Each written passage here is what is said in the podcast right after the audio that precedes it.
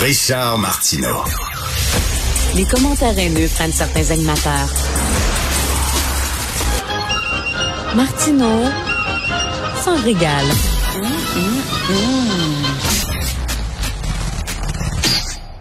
Alors hier, c'était la journée mondiale de l'itinérance et euh, dans le devoir aujourd'hui, il y a un texte qui nous apprend que les refuges pour personnes itinérantes sont déjà bondés à Montréal. De nombreux signes laissent croire à une hausse du nombre de sans-abri à Montréal. Et évidemment, quand tu promènes dans les rues de la ville, euh, c'est incroyable. Moi, je trouve ça effarant le nombre de sans-abri qu'il y a à Montréal. Moi, pour moi, personnellement, si je me fie à mon impression, c'est du jamais vu. Euh, il y en a presque des gens qui quêtent quasiment à chaque carrefour, à chaque coin de rue.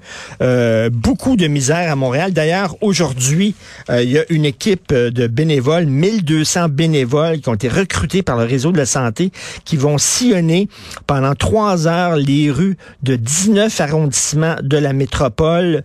Euh, on va dénombrer, on va essayer de calculer le nombre d'itinérants à Montréal. On va en parler avec M. James Hughes, qui est président et chef de la direction de la mission Old Brewery. Bonjour, Monsieur Hughes.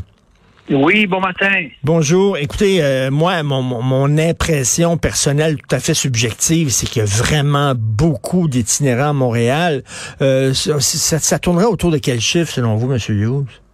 Ben, c'est ça la question euh, qu'on va justement pouvoir répondre ce soir. Euh, en 2018, il y avait à Montréal plus ou moins 3100 personnes en situation d'itinérance minimum pour la soirée du dénombrement à l'époque.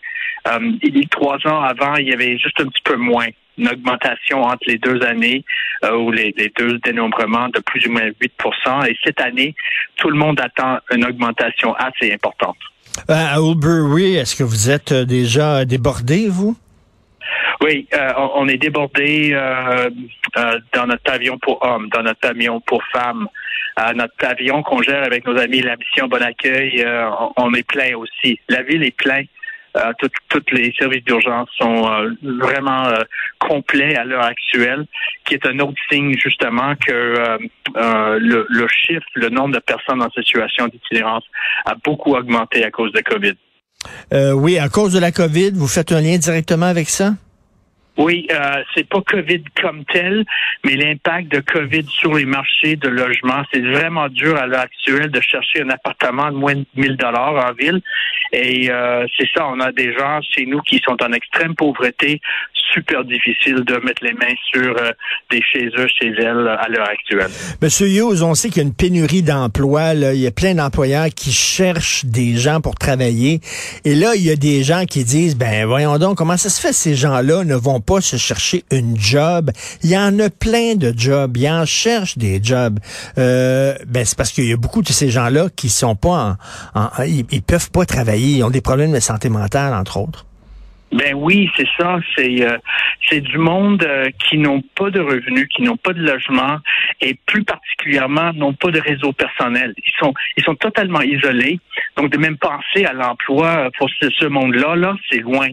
Euh, notre, notre job chez nous à Mission Oldbury, comme dans les autres refuges, des autres centres, là, c'est de les aider à commencer à se reprendre en main, trouver un logement, se stabiliser. Là, tu vas commencer à penser à, à chercher un emploi, mais en situation d'itinérance comme telle, impossible. C'est les gens aussi qui ont des problèmes, j'imagine, de toxicomanie. Tout ça veut dire il faut qu'ils se prennent en main avant d'aller travailler. Ils peuvent pas, là, actuellement, se trouver un job demain matin. Premièrement, il y, il y en a plein qui, après deux, trois jours, vont quitter leur job parce qu'ils sont pas habitués d'entrer dans une routine, là. Mais bravo, exact. C'est ça, ce qu'on comprend tous, je pense, euh, ici à Montréal et partout, qu'il faut avoir un foyer, il faut avoir une maison, un chez eux, un chez elles, pour pouvoir travailler. C'est-à-dire qu'on peut, on doit prendre une douche le matin. On doit se préparer pour l'emploi. On doit revenir de l'emploi de, du job, là, prendre un repas. Tout là, il faut barrer la porte. Euh, de, de, notre propre maison, notre propre appartement, et on fait ça, on fait pas ça en situation d'itinérance. Ils reviennent euh, le jour, le soir, parce qu'on roule 24-7 euh, dans une place où il y a beaucoup d'autres mondes là. Donc, euh, écoute, c'est très, c'est pas, mm. c'est exceptionnellement, on voit des gens qui travaillent, mais c'est pour des petits job à court terme. Euh, mais franchement, si si on, on pense pouvoir euh, se fier sur cette population pour remplir tous les jobs là, on va attendre longtemps. Euh, et M. Hughes, on dit souvent qu'on est à deux crises de la rue. Euh, il s'agit que tu divorces, par exemple, que tu perdes ton emploi ou alors que, je sais pas, tu as une dépression, une maladie, puis tu te retrouves euh, dans la rue. C'est si, c'est si rapide la chute comme ça, là? Ça peut être. les, les chemins vers l'itinérance sont très variés. souvent, c'est très vite. Souvent, ça prend beaucoup de temps. Euh, mais euh, rappelle, les gens, la très grande majorité des gens avec des problèmes de santé mentale ne sont pas en situation d'itinérance. Comme ah la très grande majorité des personnes avec des dépendances non pas ne sont pas en situation de d'itinérance. hein. euh, nous, euh, à chaque soir, il y a 3-4 000 personnes en situation d'itinérance. Donc, on parle d'une très petite minorité de ces gens-là qui ont euh, souvent des comportements liés euh, à la condition médicale, si vous voulez, qui fait en sorte qu'ils ne peuvent pas rester chez eux. Euh, ils ont été invités de quitter euh, la maison. Et donc, c'est ça, cette très grande petite minorité qui viennent chez nous et, et on, travaille ensemble pour chercher à se réinstaller, réaffilier à notre communauté souvent pour, pour commencer de nouveau. Les policiers sont comment avec les, les itinérants? Parce que des fois, on voyait là, des gens qui leur donnaient, des policiers qui leur donnaient des contraventions, ce qui est complètement stupide parce que c'est sûr qu'un itinérant ne peut pas payer sa contravention. Est-ce qu'ils sont plus compréhensifs qu'ils étaient? Oui, oui, la très grande majorité des policiers sont sont, sont très euh, sensibles euh, euh, au voyage que ces messieurs et mesdames ont dû prendre pour arriver au refuge à la rue là. Donc c'est ça. On voit exceptionnellement du comportement inacceptable. D'accord avec vous aussi que de donner un billet à une personne en situation d'itinérance pour avoir mal croisé la rue là, hmm. ça ça met beaucoup plus de de poids dans le sac à dos donc qu'ils ont besoin là. Euh, et il faut euh, vraiment euh, se restreindre de, de alourdir déjà des des, des passages très très difficiles. Mais ben, vous savez que c'est pas drôle non plus pour les résidents. Moi, je pense, je pense souvent, j'en parle d'ailleurs souvent à l'émission, au coin de Milton et du parc. Vous connaissez ce coin-là, oui, Monsieur Hughes. C'est surtout des autochtones. Là.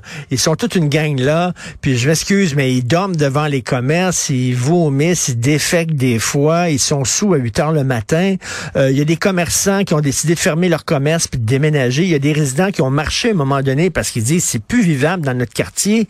Euh, puis on, peut les comprendre aussi. C'est pas évident de de de, de, c'est certain que ces gens-là sont, sont sont misérables, mais en même temps c'est pas drôle euh, soudainement que ton quartier devienne soudainement envahi euh, par des, sans-abri. On dirait que puis ça dure depuis des années comme ça. Puis la ville fait rien, rien pour régler ce problème-là. Ouais. Oui, c'est ça, les, là, c'est ça, l'augmentation de la nombre de personnes en situation d'itinérance va créer davantage la pression sur les places publiques. La cohabitation justement de la place publique, c'est un grand enjeu pour notre ville, comme c'est le cas avec dans toutes sortes d'autres villes aussi. Et écoute, euh, je peux vous dire aussi que c'est pas juste des personnes en situation de d'itinérance autochtone qui euh, qui nous demandent euh, de poser la question comment gérer la place publique ensemble. C'est toutes sortes d'autres personnes aussi. c'est c'est devant la porte où moi je travaille, je vois souvent des personnes avec exactement ce comportement-là. Donc c'est c'est c'est pas uniquement des personnes autochtones là où on de temps en temps, on voit ce, défi-là. Mais on a une responsabilité collective de, penser différemment, de penser euh, de façon beaucoup plus proactive, de comprendre le trajet de ce monde-là, les accompagner un par un, une par une, et de voir comment faire en sorte qu'ils ne sont pas forcés d'une certaine mesure à rester sur la rue sans autre service euh, et, et de, de, trouver un moyen de, de, survivre la journée. On peut faire beaucoup mieux comme ville, comme, comme vous suggérez dans votre question. Est-ce que, M. James Hughes, on veut pas perdre le contrôle comme à San Francisco? Vous connaissez certainement San Francisco. Ils ont perdu le contrôle pour les sans-abri. Il y en a énormément. Euh, ils les laissent là, euh, dans la rue. Euh, euh, il y en a qui délirent tout seuls, qui sont paranoïaques et tout ça. C'est même dangereux pour les résidents de San Francisco. On veut pas se rendre jusque-là. Là.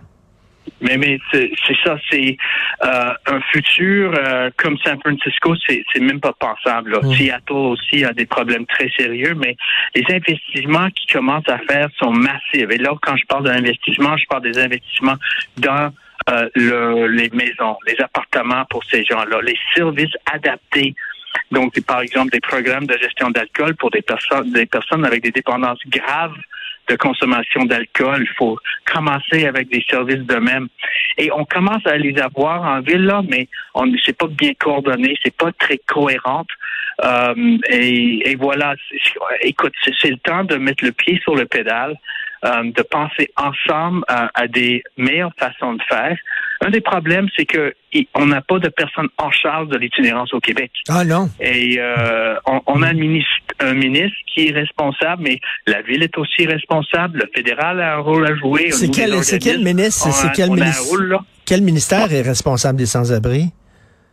C'est euh, c'est le ministère de la Santé et des Services sociaux hmm. qui justement est le au centre beaucoup euh, des activités de financement, mais c'est en termes de toute la question des euh, des statistiques de suivre quotidiennement, pas juste une fois par trois quatre années, combien de personnes que nous avons, leur provenance, les services offerts, les, les maisons, appartements qui sont collés aux services, parce que c'est ça la solution toujours, pas, d'exception, c'est les foyers, les maisons, les appartements euh, pour des, des individus adaptés aux besoins.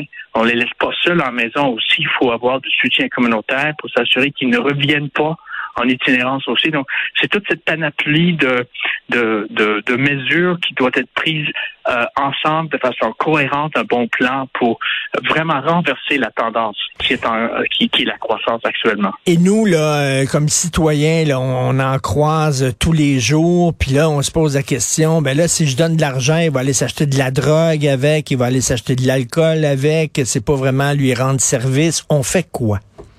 OK. Mais écoute, euh, d'abord dire bonjour. Hein. C'est, euh, c'est des êtres humains. Euh, mm. Même si vous voulez pas donner de l'argent, c'est beau de ne pas donner, mais c'est pas mauvais de, donner aussi. Là, c'est des gens en extrême pauvreté.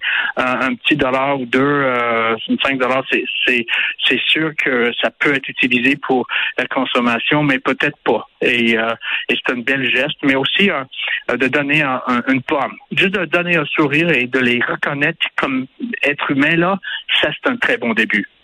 Ou alors il euh, l'amener euh, prendre un café, euh, là, comme ça on s'assure qu'il va manger puis qu'il prendra pas cet argent-là pour un pour de la drogue, par exemple. Oui, oui, c'est ça.